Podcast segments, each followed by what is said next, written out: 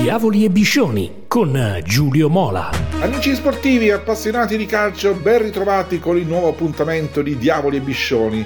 Grazie a tre lampi l'Inter si aggiudica esageratamente e con pienissimo merito il derby d'Arabia e la Supercoppa italiana, primo trofeo stagionale. Ma il Milan, dov'era? si chiedono i tifosi rossoneri. A Riyadh, terra di molti sceicchi e pochi sceriffi, i campioni d'Italia si sono arresi in fretta, senza mai entrare in partita. Sotto di due gol al ventunesimo, dopo i primi dieci giri di lancette con schermaglie ed eccessivo agonismo. Ma dalla rete di Di Marco in poi c'è stata solo l'Inter, quella che aveva sconfitto il Napoli, feroce, sul pezzo, agile, ispirata.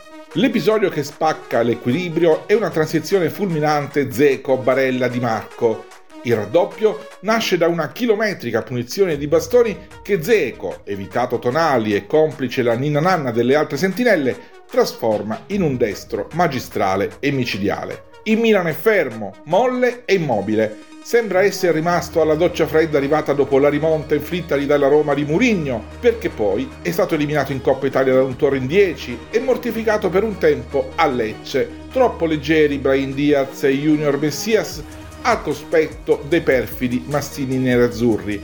Lo stesso Teo Hernandez, da quando è tornato dal mondiale, è l'ombra del gigante che fu, azzannato nelle ripartenze dall'ottimo Barella. E anche nella ripresa, quando l'Inter si abbassa e il Milan prova a reagire, a casa Onana però non arrivano che telefonate silenziose, neppure i cambi incidono, di fatto è un diavolo sgonfio quello che finge di cingere d'assedio gli avversari, così sgonfio che sul rettilineo finale del match Lautaro Martinez, fino a quel momento quasi un gregario, si beve Tomori, controlla di sinistro e di esterno destro fulmina Tatarusano. Insomma, non c'è stata partita se non nelle intenzioni della propaganda. In questi casi è sempre azzardato scremare meriti e demeriti. Nell'Inter tutti dal 7 in su, con punte per Zeco, man of the match, Barella, Di Marco, Darmian e poi il tridente difensivo.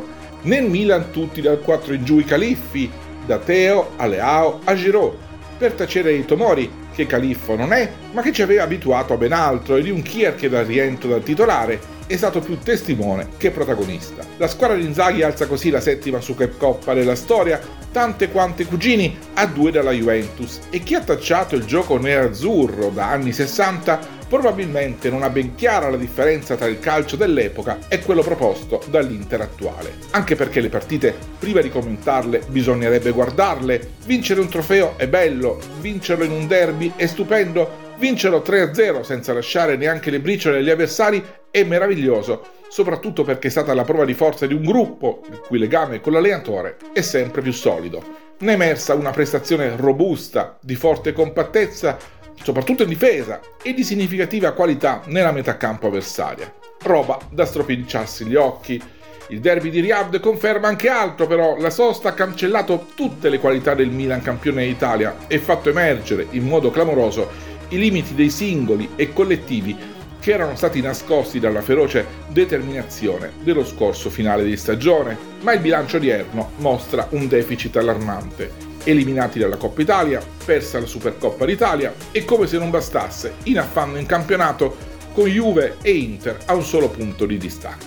Insomma, perché il Milan è così in difficoltà? Cominciamo con il mercato estivo, che avrebbe dovuto aggiungere qualcosa ai rossoneri al tecnico, e invece ha sottratto parecchio perché la partenza di Chessy non è mai stata rimpiazzata. Gli arrivi di Origi e De Ketelaer fin qui hanno dato un apporto praticamente nullo. Seconda notazione, la fase difensiva ha perso con gli stessi protagonisti dello scudetto aggressività e precisione di chiusure. E i due giocatori al di sotto del loro rendimento passato sono proprio Kalulu e Tomori, che pure non hanno partecipato al mondiale. Più comprensibile invece il calo di Teo Hernandez, che è tornato dal Qatar spolpato dal mondiale giocato. E poi c'è Stefano Pioli, fin qui ha lavorato benissimo e non si è mai lamentato del mercato. Non può invece non lamentarsi degli infortuni, 9 dall'inizio di gennaio, perché sono sotto la sua responsabilità. La scelta Riabd di partire con Kier, che non è ancora quello pre-infortunio di Genova, non gli ha giovato.